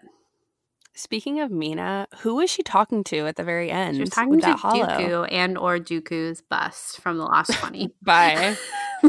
I think I I think she was talking to Dooku. She had to be right. I think she was she's, talking to. She's Dooku. a separatist. I think not yet. Yeah. um, yeah, not yet, but she's probably figuring it out. I think they're all figuring it out. I think Bail's figuring it out. I think my Moth was figuring. They're all preparing. Um, yeah, the, the thing about the Mon Mothma Padme relationship is that I do think that they would have continued to butt heads had they all worked in the rebellion together. Yeah, definitely. It would have been. It's funny because I keep thinking about what Padme would have done in that moment in Rebels with Saw Gerrera, like Big yeah, Hollow. I was thinking about that too. And Mon Mothma's response to him. I keep thinking about what Padme would have said in that situation. Um, it's weird because I kind of come down on the side that maybe she would def uh, maybe definitely she would be a little bit more aggressive than Mon was. Maybe and maybe could help Saw. I don't know. I think I think she would probably be this like combo of Mon Mothma and like Jyn. Of like yeah, I'm just gonna go out and do it, but I'm gonna like be a little hesitant about how I go about it. Mm-hmm. Um, like Mon Mothma would be. So I thought, right, yeah. There were some times that like I thought that this book like skipped over conversations that I would have liked to have seen. Um, and that was part of my frustration with like a lot of the relationships, both with the handmaidens and with the senators, is that I I don't know, I thought I thought that there were certain conversations that shouldn't have been skipped over and I was like why are why is this not where we're spending our time? Like when Padme first wants to get onto Bail Organa's co- subcommittee for um well, I forget what it was called, but transportation. Yeah, the transportation subcommittee, and she like goes to ask Bail, and she's like trying to put on her, you know, like kind of vulnerable voice. I liked that piece, and Bail's like, "Let's go take a walk." And they take a walk around the garden, and then like suddenly she's on the committee. And I'm like, no, what what did they talk about? like, like we missed that whole. I went back and reread it twice because I was like, did I miss something here? Like he just said, let's go take a walk, and now she's on the committee. When like he's been super suspicious of her up until that mm-hmm. point. and then I th- I can't remember if it was with Mina or Mon Mothma, but they are having a conversation about like educational reform or something. And it's just like, well, we talked about it. And then like that's then they move on to like what they're going to do for dinner or something like that. And I was like, why, like I feel like those kinds of conversations would have been like where we were really seeing like Padme hone like her debate skills and like I don't know, learning how to compromise with people because Padme does talk about I think it's from Mina that she says she learns how Mina like starts on one extreme kind of on purpose to then put herself in the middle and like make it seem like she came to a compromise. Mm-hmm. Um, it was Mina or Mon, I can't remember who, and how like Padme was like, "Oh, I need to learn how to do that." But like we never really yeah. saw Mina or Mon, whoever it was, like actually doing that in the book for Padme to be like, "Oh, I admire that about them." Mm-hmm. Yeah, there was a moment that I actually thought was really good, but I see your point. I like when she was like, I think she was talking about all the sleepless nights nights they got working on this one bill that they were going to put forward, mm-hmm. and she was talking about how she really liked talking with people who are like minded and arguing against them, and finding herself arguing against their thoughts, even though they were really similar. Yeah. And it allowed her to hone in more on her ideas. And I think that's a very human thing to feel. And I, I really appreciated that line just because it felt it felt right. Mm-hmm. It felt like yeah, I think we've all been there when we want to, in a weird way, play a devil's advocate for something that we actually really like. Mm-hmm. yeah, but I don't think we actually like saw like you said earlier yes. like we were just told that that was something padme liked exactly. about the people she was talking with but we didn't actually yeah i want to see her happen. argue with Mon. yeah i'm like yeah it's it's kind of like i know that like that's one of the big critiques of the prequels it's like it's a lot of walking and talking um but it's like that's why they cut out that scene of Bail and Padme walking and talking literally but like but like this is the book where you can do it because it's like Padme is in the Senate. She's like newly in the Senate. And I don't know, I think that's maybe why I would have preferred if we had had this like par not paradox, but like contrast of Sabe, you know, like in the slums of Tatooine, like trying to figure out how to infiltrate this slavery business. And then kind of contrasted with like Padme on like the highest level of the Senate trying to do the same thing, but like secretly and still like learning what the heck she's even doing. Um, yes. But they're still kind of working towards this same goal of the slavery. But at the end of the day, it's like Padme. It's it's it's so personal for Padme because she knew Shmi, and then for mm-hmm. that like to ultimately fall to be a failure at the end of the book would have i think that would have been like so emotional to have had it be something that is like constantly brought up in like padme and sabe's communications like any word yet? Any word yet? No not yet not yet. Um, and for them to have like done a lot more work on tatooine but it for not to have been the work that like padme was really going there for. Like of course mm-hmm. padme cares about the other slaves. I don't want to say she doesn't but like padme knows shmi like that's her like, well, yeah, that I mean that that's it, it was important. a personal project. Yeah, yeah, and like that's what led her to Tatooine too. And I, I, don't know, I think there would have been like a lot more emotion there because I think if like Sabe and Tonra had stayed in one place, um, we would have been able to see more of like that relationship forming as it contrasted with like what Sabe felt her responsibility and her loyalties to Padme were. And then Padme would also have been like learning about the Senate and like Bail and everything like that. Um, but she would have also had this like ulterior thing that she was working on kind of on the side even without the senate's knowledge whereas like with the mm-hmm. aqueduct thing like i think the aqueduct thing was interesting but I don't know, I didn't super care about it um, the way I did mm-hmm. Tatooine. And, and at the end of the day, we spent like, I don't know, like 50 pages on the aqueduct situation. Um, and like, it was, it's great to have that connection with Clovis and, and what's going on with the Clone Wars. Like, I'll never say no to an animation connection. Ooh. I'll never say no to an animation connection. Yeah. But I, I, I agree. But it's like, I kind of can't believe that we spent more time with the aqueduct situation than we did with the Tatooine situation. Yeah, it's interesting. It's in- it, was, it was it's interesting.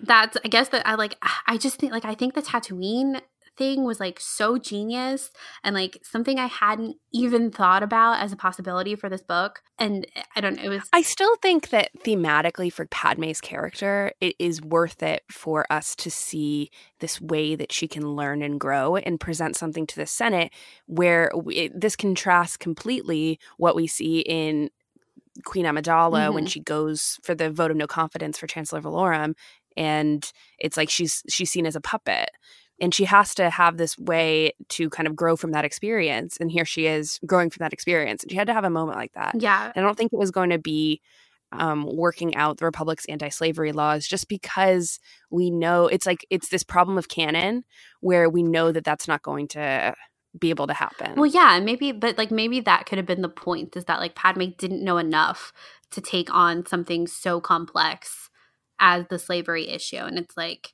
yeah, maybe she saved, you know, maybe her and the Sabe saved, you know, a certain number of enslaved peoples. But at the end of the day, it's like the system is still in place. And it's like, and then that at that point, it's like Padme's like, you know, I think we have to take a new approach, even if it Mhm. means letting this lie for a little bit, which I don't like doing. Um, I don't know. It's, and and then like the whole assassination thing with the Trade Federation, it was like the Trade Federation never felt like this big threat that I kind of felt they were treated as at the end of the book. It was just kind of like, oh, the trial is happening, the trial is happening. But in the end of the book, it was like super scary that the trial had Mhm. ended. Um, and like with the whole assassination attempt and like the fact that Bail was there um, at that, where were they? Like the lower levels touring. Like I felt that kind of got dropped, and I was like, why was Bail there? yeah, I kind of wish that they dealt a little bit more with Padme's trauma with that. yeah, and Padme was like super okay to be like, all right, Bail, guess we're friends now. Why again were you down there at the place that I was supposed to be assassinated at? Just curious. Let's talk about Padme's like too close relationship with Palpatine and what that really means. Mm. I don't think this is something that is explored enough, honestly, is the fact that both Palpatine and Padme are from Naboo. Like, I don't think we as a fandom discuss that enough, that the Emperor is from Naboo and so is the mother of Luke and Leia. And I thought it was really interesting how there were several moments where I thought Palpatine was pushing back and not giving Padme the time of day. But then by the end, it felt like Pal- Palpatine was kind of propping up Padme. And it was interesting. I'm like, what is the long game here? Well, we know what Palpatine's long game is, and he's it's just how the pieces are fitting in for him. And because you're right, he does spend like he's so he's like I thought he was really creepy in this book. Yeah, me too. And I think that's the point. Yeah. He's awful. He's like the worst, the Mhm. actual worst. um, what's going to be interesting is after the sequel trilogy ends, it's going to be like, who's worse, Palpatine or Snoke? Oh, they're both terrible. But yeah, I, I I liked his inclusion in this book. I liked in the beginning when she is able to like drop her formal voice with Palpatine, but there's also this component where they all have to get like dressed really yeah, she's like stressed. Yeah, because like the chancellor has appeared. Um Mhm. and she like has to present herself to him. But then as soon as they're alone and Palpatine makes sure that they're alone, um well, except for the hidden handmaiden. Um, but I'm sure he knew she was there actually. Mhm. Uh and actually I think they make a note that he like spoke low enough to Padme that the handmaiden couldn't hear. I think it was Rabé who was there that Rabé couldn't hear what he was saying. That they're like having these secret conversations, but she's like in her informal voice, so like she trusts him because he's from Naboo.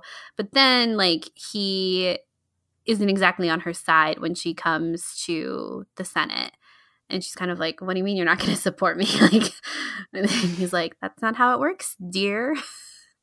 Deary. Yeah, yeah, literally. So weird. Um, but and at the end, she like she kind of makes that comment too. She's like, "Well, I haven't asked Palpatine for anything yet, but like I need to ask him about this aqueduct situation, and like I need to call in my favor now." And she's kind of realized that like she's realized that Palpatine is keeping the bigger picture of not just Naboo on his mind. Obviously, she thinks it's for nicer ulterior motives when it's not, and she's kind of not thinking about just Naboo anymore too. It's it's interesting to consider a future where Palpatine thought that he could have Padme further support him and that when he was eventually going to, you know, take over the empire, mm-hmm. that he could potentially have Padme on his side because of their good relationship and their, you know, similar planet. Yeah. and I, clearly that doesn't happen but it's interesting to read that as padme is really kind of almost disobeying what palpatine had planned for her. Her. Yeah. and i love that i love that added you know padme of course wouldn't like she wouldn't be fooled by him she can't be I mean, she kind of is. On the bigger scheme, everyone is fooled by Palpatine. Well, yeah, exactly. But like in that Senate, uh, when he yeah, el- like announces the the Empire, she seems to be one of the only people who doesn't agree. oh yeah, at that point. Um, Mhm. But now, like in this moment in the book, yeah. like it's she just- it- wants it- him it's to be interesting this to light. imagine if. Yeah, it's interesting just to imagine this future of Palpatine maybe somehow seeing a future of Padme Mhm. working directly with him. yeah, it's like she wants him to be this lifeline when she first gets to the Senate of like, oh, this pop like he's from Naboo, this will be fine. Um, Mhm. But then it's not, and then she realizes because I think it's Breha or it's um I think it's Mon Mothma who says something like, you know, it's hard to stop caring just about your own planet and to be thinking about everyone at the same time um, Mhm. and trying to take all that into consideration. And I think Padme thinks that that's what Pal- Palpatine is doing. And he, I guess Mhm. technically he is. um, but I think that's like the point that she gets to at the end of the book that I thought was well done is that like she's thinking now about that other planet with the aqueduct situation and is like, oh, this is where I can call in my favor. Like she's calling in her favor for this other planet because it's going to have like a ripple effect down the line. It's not, she's not just thinking about Naboo or even like just Tatooine. hmm Um, but yeah, it would, their their relationship is an interesting one. Um, whenever I think about Palpatine being from Naboo, I can't help but think of that Robot Chicken sketch where he's like buying a house on Naboo. I don't remember that Yeah, one. I need to revisit I that. think it's like I can't remember it exactly, but he's like either buying a house on Naboo or like trying to get elected or something like that. And everyone's like, "Where did he come one of those things. Yeah. And they're like, Where'd he come from? And they're like, Oh, he just lives down the street. And he's like, Yeah, see, I just live down the street. Like, kind of implying that he's not even from Naboo. he's just kind of made it up. It's funny. I need to revisit that. I need to rewatch Robot Chicken all the time. Me too. Um, so back to themes. I think that maybe one of the number one themes in this book, uh, alongside of self sense of self and like growing up, essentially, is friendship. Mhm. And I think you you talked about loyalty, but I think friendship is something big. And I think it's obviously a major theme in Star Wars, you know, these bonds that are formed between two people that aren't necessarily romantic. And I think Mhm. that in some ways, the bonds that are formed in Queen Shadow are romantic and can seen, be seen that way, and that's a totally legitimate reading. But I think that the the fact that this book exists on the premise that Padme had these awesome female friendships her entire life and her entire queenship, I think is is the coolest thing. And um, there's so many conversations in this book that are just between two women just talking. It's great. I, it's so great and i think that that just like it bears recognition because it's so rare that this happens Mhm. Yeah, it was it was overwhelmingly woman, and I loved it. yeah Uh, and I like too them just like hanging out. Like the I loved the beginning of this book because I loved them all just hanging out after they went swimming and like talking about what they were going to do next. Like it was very like it almost had like a sister of the traveling pants kind of vibe of like oh they're all going Yeah, to college like where like this will be the last time that they're all together like that. Um but there's like something so sweet about that and how Mm-hmm. they like missed each other when they were gone and it like you know seeing Saché with Queen Natalia was like really exciting for Padme to see her again and and of course like Sabe is kind of always talking about how much she loves Padme um and like wanting to like communicate with her and stuff like that. I just and there's like it's like two thirds of the way through or something like that and it's just Padme and Sabe and Sabe just like rests her head on Padme's shoulder and it's just like a nice little quiet moment for the two of them. Hmm it was it was pretty relatable. I mean i feel that way about like all my friends Mhm. is that like and i don't think it's something that books and movies really do especially well is how how they talk about how deep a friendship between two women can be without it potentially being sexualized i think that i think that that happens in this book and i i I just want to say I think that's fine. I actually really like I like that Sabe is, you know, like totally bi. Loved that. And I I just think that uh, this book does an exceptionally good job of talking about how deep these relationships can be and go and i hope it opens up people's eyes to particularly men's eyes to how valuable female friendship is that's what was so great about Sabe and Tonra's relationship is that like Sabe was like, no, like I will pick Padme over the Yeah. romantic relationship I maybe have with you.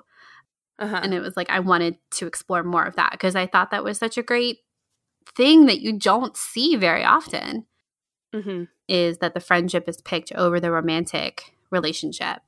Um, I thought that was such an interesting dynamic. Um, and I loved how like ballsy Sabe was with that. Yeah. But yeah, you're right. Like you this is this is like one of the first times seeing female friendship really elevated and celebrated. And the Handmaidens is like the best place to start with that because it's like this ready-made group of young girls um, who have kind of been Yeah. thrown and, and not that that's a bad thing. It's like there aren't a lot of places to look for that in Star Wars. Yep. And so it was it was really special. Um, and like I said, I, I really adored the beginning of this book. It really was like going off to college. yeah, and, it was that that vibe, and I liked it. And them kind they're of all doing something different, and each is celebrated, Mhm. and everyone's proud of each other. it's so nice. it's so nice. It- nice. there's no jealousy. There's no, just there isn't. It's just so nice. I loved it. yeah, I did too. I think that was like, yeah, I just I loved the beginning with all of them together, and I was like, I, I was so ready for like Rabe to be my favorite handmaiden, and like I think she is, but then I was like, oh, bye, Rabe. I was so ready to pick a favorite handmaiden, and I just can't because I don't think I know enough. I'm sorry. Yeah, that's. I think I thing. just Padme is just forever my favorite. Yeah, Padme will always be your fave. But me, I was like reading all the descriptions and like what they were good at. And I was like, apparently Rabe can like lip read really well. And I was like, that's hella cool. And she can like find ribbons like wherever they go. She just like always can procure ribbons for like whatever costume they need. Yeah. And I'm like, that's an awesome skill. And Rabe is going to be my favorite. Well, she can still she be your can't, favorite. she is still my favorite, but then they all left and we never saw them again. and then I was like, well, I don't really know anything about Cordé, Versé, or Dorme. Mhm. I don't feel any. I that's the thing. It's like I expected to feel sadder about Cordé. Like the impact of Cordé's death in Attack the Clones should mean more to me now, and I don't really think it will. Mhm. I think it's like, oh, I have this more inf- more information about her, but guess. it doesn't necessarily change my reading. I think I have more information It's about tragic. Rabe than I do of Cordé. You might be right about that. I that. like. I, I really think we do. um, because because one of them is like the niece of Typho or Panaka.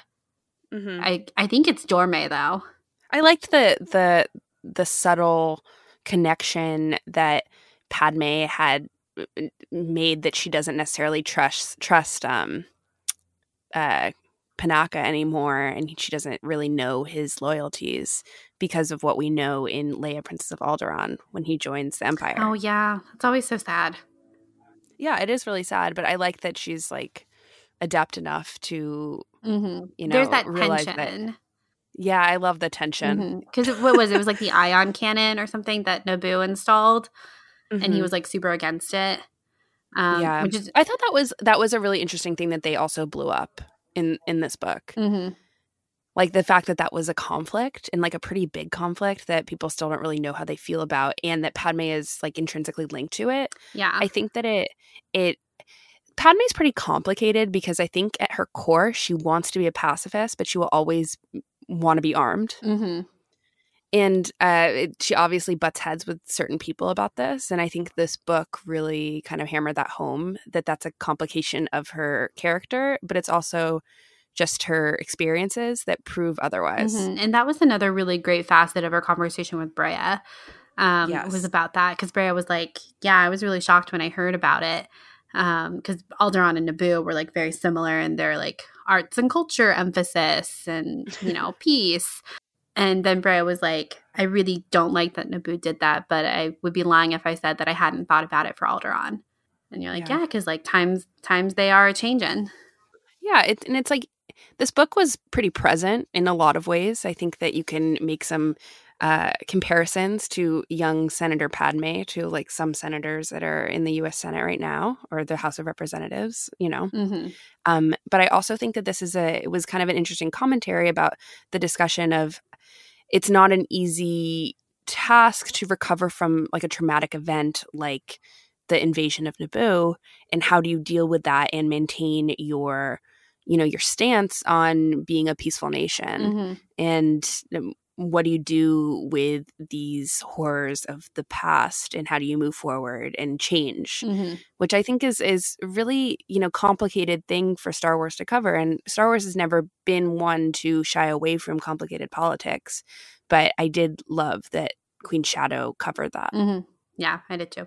Um, the last theme I really wanted to talk about was belonging because I think that, and well, this will be really quick because I think that it, it kind of aligns with everything that we've talked about from adolescence to adulthood and, you know, finding your place and your voice and everything. But I think the word needs to be used, um, belonging, just because I think that it's a word that is kind of sitting on top of the sequel trilogy as well.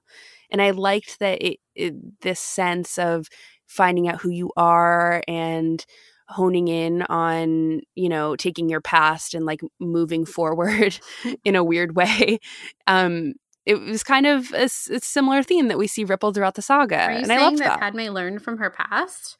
She didn't like forget everything she learned as Queen of Naboo or her past traumas as Queen of Naboo. She Yeah, brought it no, with her into the forward. future as a better, renewed person. yeah that's what i'm saying crazy. I would say the same thing. yeah i know it's amazing how we're on the same page about this so crazy. Wow. yeah, I mean, I think the idea of belonging is like paramount. I really liked how you said that, how it sits on top of the sequel trilogy. it does Um, it really does, e- especially from like our side of the speculation table, um, if there is such a thing. But there's a there's a table there's a table. It's, it's round. Um, but the the sense of belonging, I thought was really well done with Padme because it was like she was in so many different places and in so many different situations where she had to put on so many different personas. And that is a really hard question that I think this book is like it's her in the middle of still figuring out where her belonging Mhm. actually is. I think she has like a pretty good idea of it by the end and like she has this like victory with the aqueduct situation that's like really celebrated and everything like that, but she's still got a lot coming down the line and and probably a lot more insecurities and vulnerabilities that get brought up that eventually like lead to her relationship with Anakin Mhm. that will kind of like form what she thinks her belonging is and and where her belonging actually is um, with her family in Naboo, but also with Anakin and but then also her belonging and like duty to politics and to government and like this greater good that she's found in politics or the greater good that she wants to do. Um, I think Mhm. it's like so complicated. I think this book like did a good job of exploring how she has a lot of different things vying for her time and for her um, attention and how she doesn't always know what to do with all of those motivations. anything else you want to add I'm ready for quotes. yeah me too quotes is my favorite. I really, I do, I really like the quotes. okay so let's go for it Listen, big deal. You got another problem. Women always figure out the truth. Always.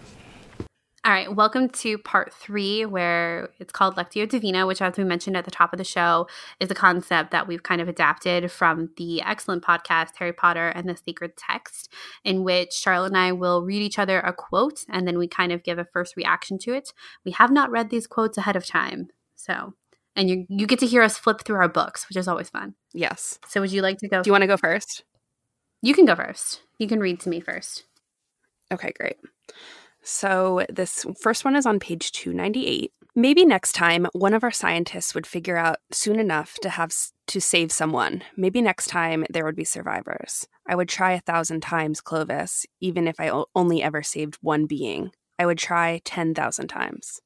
it's like so interesting the like how to save someone from dying that's like what i Mhm. think of immediately i liked her conversation with clovis in this whole like i liked them having a bit more of a serious conversation because up until this point it's kind of been like padme keeps like inching farther away from clovis on the picnic bench and he keeps like scooting closer to her kind of thing. And she's like he's always too close. True. but I, I I appreciate at the end of the book how they start to actually have more conversations, which kind of makes it all the more frustrating because Padme's like, I thought we were finally on the same page, Mhm. and now you're trying to like get together with me. I liked that it was like Padme's motivations here, and that like she has such grit and determination, and that she kind of recognizes that things are going to be hard, but she's like still Mhm. willing to go for it. You know, like only if I ever saved one person, it would still be worth it. Like even though small, like it's not about the numbers for her.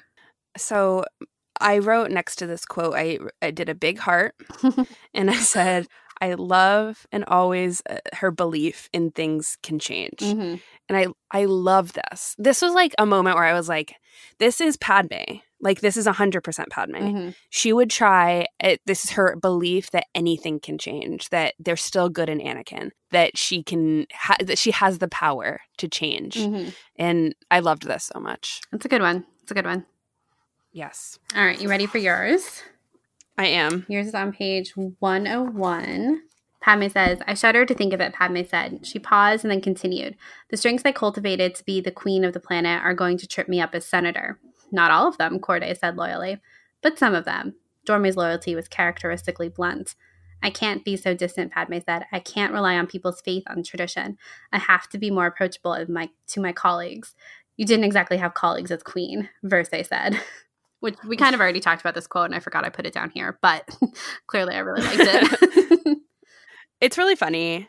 I think the first thing I think of, well, it's hard because we already talked about this Mhm. one, but I totally forgot that I put this as my quote down here.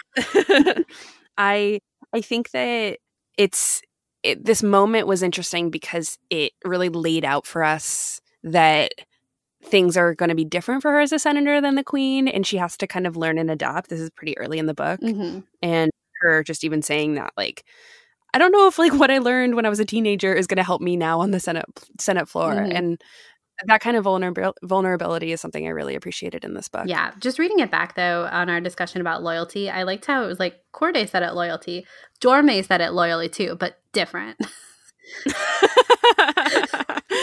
It's yeah funny. super to the point Super to the point. Same, but also. All right. Okay, so your second one is on page 175. It's short. I will show you, Padme thought. I will show you what we can do together. This one's so good, but also like such like foreshadowing as well because Padme won't be a part of what's going on in the future, but she's going to be laying all the seeds Mhm. of the rebellion. Um, Those seeds of those rebellion. seeds, they're, they, they're not even. I mean, you know, you know how in Resistance we talk about our pot of spaghetti that is the sequel trilogy. Yeah. Well, with Padme, it's like the seed that grows. So, like right now, she's like collecting the seeds. They're Mhm. not planted quite yet. They're about to be planted, but not quite yet. But I think this like ties in nicely to the quote you pulled the first one about just like her determination and like her belief that things can be different and that she can be more than what people expect of her. Um, Mhm. Because this was kind of something that was kind of threaded throughout the book. Could have gone more into it, I think. Um, but like with the holo news nets that were always like, here's what Padme was wearing, and like she's just a puppet. Um, that were kind of at the front of these parts and chapters and stuff like that. It's like people underestimating her. And I think it was Bail at one point who also said, like, people are always going to underestimate you and you can work that to your advantage. And Padme's Mhm. like, yeah, I know. And I think that this kind of goes into that. It's like Padme knows that she is strong enough to set out to do the things she wants to do, but she also recognized that she needs to learn some other things too. She's Mhm. like, I know that I can do this, but I also know that I need more skills in order to do this. And I just, I love that. It's like such an aggressive thought. Like, I'll show you. Yeah. I will show you. I Yeah. like it. Me too. I think that it's such a good quote based off of all those deleted scenes in Revenge of the Sith, which you just you what you alluded to about the seeds, and that's when like the seeds are being laid from like the creation of the rebellion. It's like we know when we read this that her her friendship and relationship with Mon Mothma will have drastic effects on what the rebellion looks like after the rise of the Empire Mhm. and she is an active participant in that relationship with Mon Mothma, with Bail Organa, and she knows that by working together rather than you know butting heads or being excluded, that wonderful things can be done. Mhm. And Padme also isn't going to be the one to just like follow what Mothma and Bail say either. Yeah. She's like going to make sure that her point is heard and taken into consideration. Okay, so my next one is just a few pages back on page 170. It's in the middle of the page, and it's Padme to Typho. She says, I promise to stay as close to you as possible, Padme said. She grinned impishly, though I'm assuming you'll give us some space during the changeover. The next line is he actually blushed, Yeah. which is just really funny. um, the first the first thought of mine is like this is a funny rare moment of Padme's humor Mhm. of like, yeah, you won't look at us, right? Yeah. it's kind of weird, but it's I funny. thought it funny. this this like book wasn't very funny because it's not supposed to be. But I loved these like you know every, every once in a while there were just these little like one offs of Padme just being kind of childish or like sarcastic, and I lived for Mhm. that because I'm quite sarcastic. Agreed. You are. Thank you. there was a moment of sarcasm. and there it was. Mhm. okay, so your next one is on page 160. Naboo had tried that once, dividing the population against itself, and the result had had been almost world ending. Padme resolved to pay attention, not just listen, and not just look, but see. I think this is such a good like it's like Padme on the precipice. the galactic void. Precipice of Padme. the precipice of Padme. But I think there there was a quote by Mina at some point in the book where she was like, where she basically said like people are are hearing you but they're not listening to you is the effect of what Mina said. Um, and I think that this is kind of similar to that. It's like Padme's being able to like look back and like see what went wrong on Naboo and Mhm. know that she has to make sure that that doesn't happen elsewhere that like the pieces that fell into place for the destruction on Naboo like there was a way to prevent that. And it involved not just listening and not just looking but really seeing what was going on seeing how certain laws or policies are affecting people in specific ways and and like actually wholeheartedly and genuinely paying attention Yeah, I think that the full quote is actually really important and I'd like to discuss it. So I'm going to go for the full paragraph. okay Padme looked past the shining lights of Coruscant's wealthy upper levels and down into the poorer, more dangerous parts of the city planet. She couldn't see very far. She had the idea that that's how Coruscant liked it. Naboo had tried that once, dividing the population against itself, and the result had been almost world ending. Padme resolved to pay attention, not just listen and not just look, but see. I think that last line is more referential for the whole thing, but I think it's worth discussing the fact that anytime Coruscant is discussed as like metaphorical as a city as a city planet, I love I love the fact that the city exists where the upper class literally lives in the upper upper parts of Coruscant and the lower class lives in the lower lower part and I think that it's a wonderful observation of Padme looking down and not being able to see down because she's so far up Mhm. and having that moment of realize, realization that even though she can't see, she really wants to be able to listen to those who are below. And also this referential moment where uh, it talks about in it, without any words, it talks about how Naboo's past was so divided against the Gungans.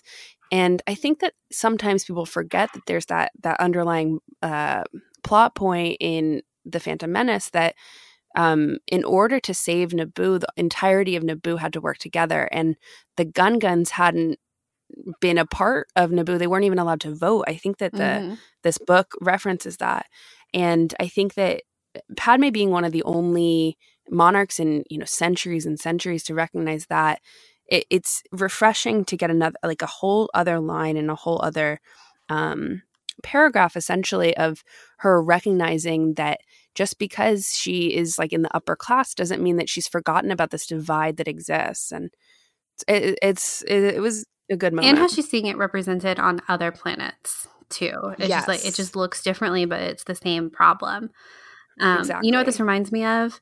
It reminds me of the colossus and how the tower Yes. is literally the tower and then the tower the aces lounge on resistance literally looks into auntie's bar that's like lower Mm-hmm. class anyway love the colossus Yeah, and I think that that's a reflective like storytelling device from like even Coruscant. I mean, it's a pretty traditional thing to do to Mhm. demonstrate an extremely clear metaphor. yeah but hierarchy yes, it is. It's refreshing that Padme continues to think about that off world. Mhm. And I think that's part of her journey here too, is that like she has to learn, like she can't just be thinking about Naboo. Mhm, Um, and I think that was a lesson for her to learn. Yeah, Okay. Your next one is on page 229. All right. And this is a conversation with Breha and Padme. And Breha mm-hmm. says, That's one benefit of a non hereditary monarchy. Breha said, a smile in her eyes. Your children aren't bound to politics the way mine are. love this. Loved, love this whole conversation. This yeah. I think that it puts so much weight on Leia um, when you think about it. And it's, it's also just ironic mm-hmm. because these are two mothers of the same child. and it's. It, mm-hmm. Padme, your child is going to be bound to uh, to mm-hmm. politics. Mm-hmm. Yeah. And the the irony is there, but also this recognition of the differences between these two people. Yeah. Yeah. I thought I just like I loved it. this whole chapter was such like an amazing ode to Claudia Gray. It like was. even just the discussion of like Appenza Peak mm-hmm. and everything. I loved it. It was so great because we haven't really seen big references to the other books like that within the books. Mm-hmm. Um, yeah. So it was really nice to like come back to Alderaan, but like an Alderaan that like we recognize from the books, not from the sh- TV or the show or the movies. Mm-hmm. So yeah, it was good. Padme does go back to Alderaan in the Clone Wars, and it's a great moment. But I, I do like that she spent an extended amount of time there. And anytime that Padme can talk about like how similar Naboo is to Alderaan and how different they are too, is just really just like good fodder for the Skywalker like mythos. Oh yeah, honestly, hundred percent. That's exactly yeah. what this quote was, and I'm for it. yes, all about mm-hmm. it. Okay, so your next quote is on page 151. Years of practice kept Padme's frustration from showing on her face. She was still not used to being thought of thought less of because of her youth and hoped she never became so dismissive of a person just because they lacked her own experience. I love this quote because it's it's kind of what we've been talking about with Padme this whole time of like people underestimating her and judging her by her voice or her clothes or her age. Um, whereas like on Naboo, that was like what got her elected because they're mm-hmm. so young. But now here in the Senate, that's not a benefit to her. It's actually a weakness. Um, and I think it's just like important that Padme recognizes that she doesn't want to do that in the future for other people. And it also got me thinking about her like being in like the junior legislation too, and then how Leia is in the junior legislation as well. Um, and mm-hmm. Leia goes on like this huge adventure as a very young girl. Junior legislator, yeah. Yeah. I don't know. I think it was interesting. And it was funny because I had a quote pulled from this page too until I saw that you had put in this page. But Mon Mothma further down the page when she says, um, "It's no easy task to part one's home on the in, to the side in order to serve a greater purpose," which is we've talked about that already too. But this one earlier um, that you picked out, I think is I don't know. I think it speaks really well to like the transition that Padme's in at this moment in the book of like figuring out what she does with who she is um, mm-hmm. and and all that comes with that like her age her gender her position as a former queen um, and how it's really frustrating being judged for those things definitely i think that outside of Padme's character, I think that some people may find it hard to relate to Padme just as someone who was a 14 year old queen. Like, we can't relate to that. Like, we've, we've never nah. been a 14 year old queen. But I do think that we can all relate to being judged by our age, mm-hmm. whether we're older, whether we're younger. And I think that this moment of Padme reflecting on the fact that she has been judged for her age and how she hoped that she never would do that based off of thinking about someone's inexperience. It's not really I, I don't know. I just think it's it was a good a good moment. It was. Okay. All right, your next one is on page 295. We're flipping back and forth here. We're Caitlin. doing a lot of back and forth. Okay. Cool. This is the very end. It says Jedi could see things that no one else did, and Padme trusted in their vision as much as any non Jedi could. Ugh. Okay, the first thing you think of is like the word vision, mm-hmm. and you're like, uh, the vision that like will damn both Padme and Anakin. Mm-hmm. Um, and the fact that like I think this whole conversation with Depa was really interesting, by the way. I I didn't expect Depa to be in this mm-hmm. book. Mm-hmm, but here she be. But here she be. And she had a really good moment where she like definitely saw her. But um I thought like I thought this was a good moment because this is Padme trusting those visions and it's ironic obviously because she does you don't want her to trust a vision you don't want anakin to trust that vision Mm-hmm. but but this is a different vision Yeah, and it's interesting because in Revenge of the Sith, Padme is very much like, well, that might not happen because she doesn't Mhm. want to. Whereas here, at this moment, she's like, oh yeah, I trust, I trust the Jedi's vision. But does she really? Yeah I, and, and just to be clear the vision is Depa this is what Depa says you've grown of course you are wiser you are more balanced but you haven't changed you're still the person who took on the trade federation and I think you will always be Yeah, and I think it's like in the context of the moment in the book, Padme perhaps is thinking about is that good that I haven't Yeah. changed? Um, is that is that a strength or is that a weakness? And I think it's both. Yeah, I think it's a strength more than a weakness. But um But then when you put it in context of like what's coming down the line, you're like, oh, totally. yes. But the thing is to me, I've always seen Padme as a balanced person. yeah, I think that she is like the moral compass of the prequels. We've talked about this before. And I think that even Depa just looking at her and knowing that she is a balanced person that's not easily swayed into some other, you know, whether it be just like honestly for lack of a better term like the light side or the dark side. Mhm. Like I don't think Padme would ever turn to either. You know, I think that she's extremely balanced, and um, so in in that respect, I think that it's a strength. I do too. Okay, so are you ready for yours? Um, let me turn The last one for you. Ooh, ooh, a little dramatic there. The last one. It's the final quote. All right, page two ten. Okay. She wasn't sure if that was the sort of future she wanted, building things with words instead of with actions or physical material. this is like i mean this this is what you were just talking about like the balance of padme of like where are her skills best used? What skills is she lacking? How can she like are her words and actions really going to help? Uh, yeah, are they enough? yeah yeah exactly. Are they enough um or like would she be better served because she does that um in attack of the clones there's that whole scene with anakin where she's like oh yeah we did relief efforts um and that's Mhm. like a picture hanging in her room like that's something that's really important to her and like being able to see the like tangible effects of her work immediately when you're doing something physical like that as opposed to Mhm. what she's been learning in the senate is that it takes a lot longer and it's a lot more complicated and a lot of the times you don't get the results you want. It's interesting that you bring that up. This the deleted scene of her in the room with in her childhood bedroom with Anakin, and there's that holo on the wall of I think the child's name is like Natuli or something, and she went on a relie- relief mission. Yeah, I've seen it so many times, guys. Um, she went on a relief mission with her father.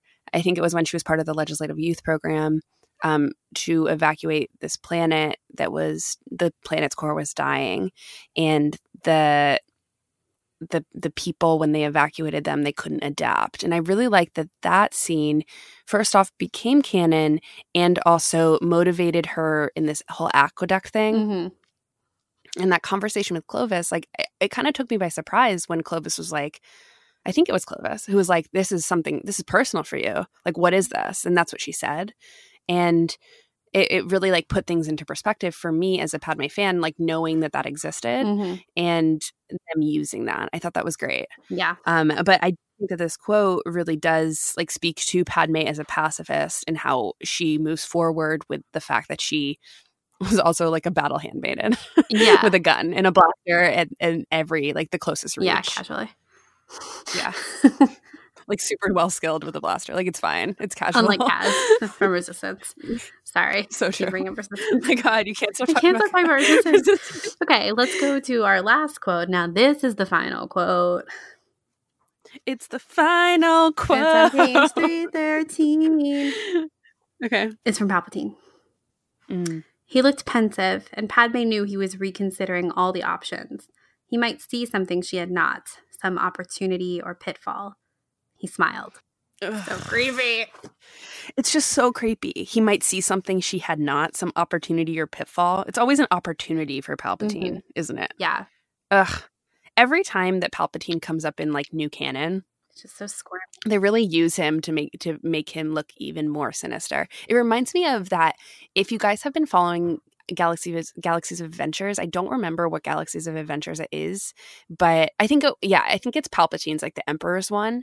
And there's this one scene where Palpatine is like whispering in Queen Amidala's um ear Ugh. and like that's kind of how it, the whole relationship is to me it's been like that since the phantom menace and i think she learns to grow beyond that and i think that that's what you see by the end of revenge of the sith Mhm. but it is an ever present like palpatine in her ear like trying to see something trying to get ahead of the game and which of course he does Ugh.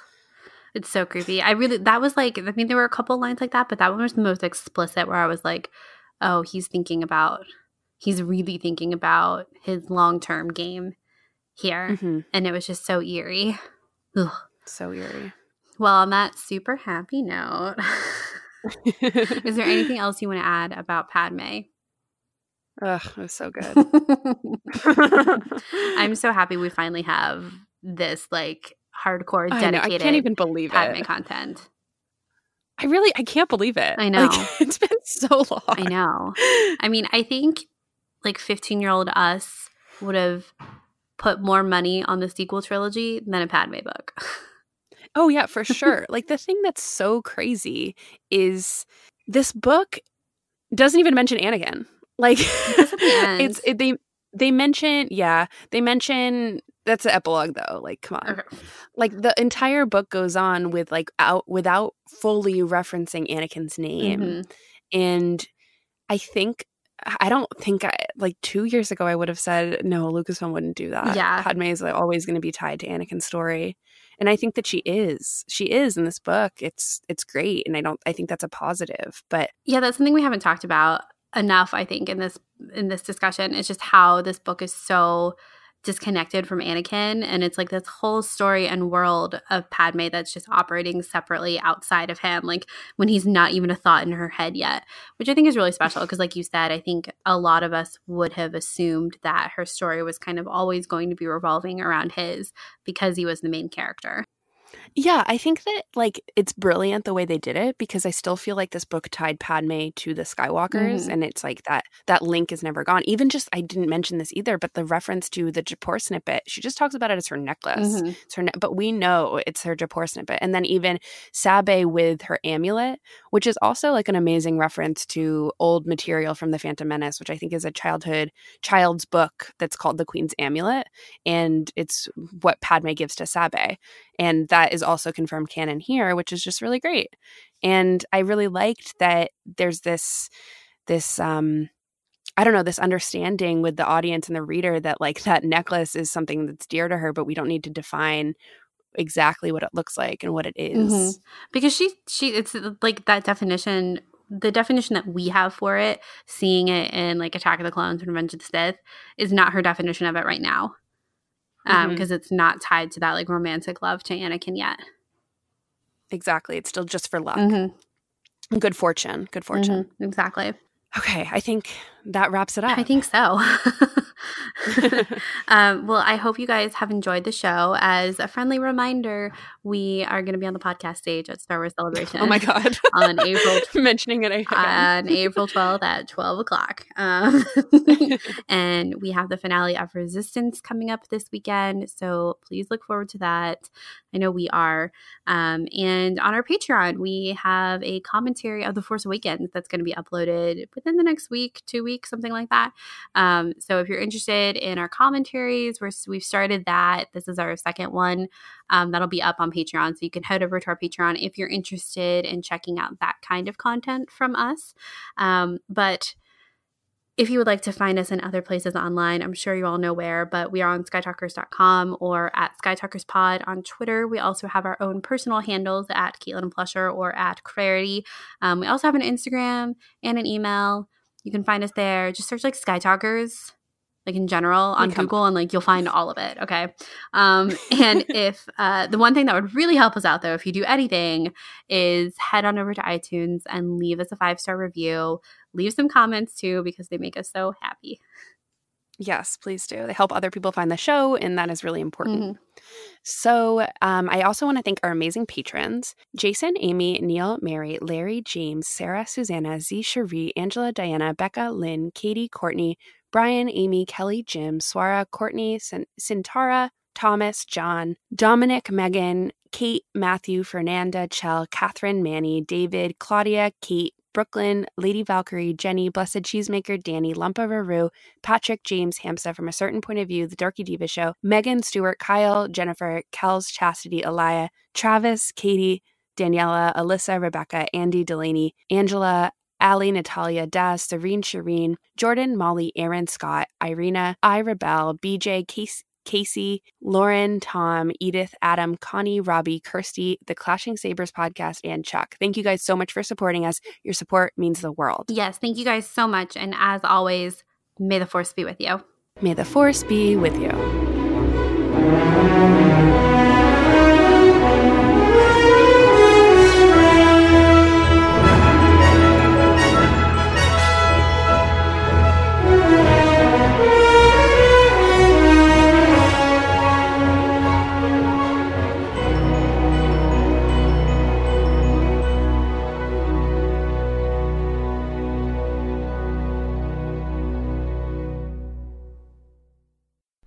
Sky Talkers is a member of the Star Wars Escape Pods Network. Explore more great content and get to know our sister shows at weareescapepods.com and on Twitter at weareescapepods. The Star Wars Escape Pods Network, promoting positivity in fandom.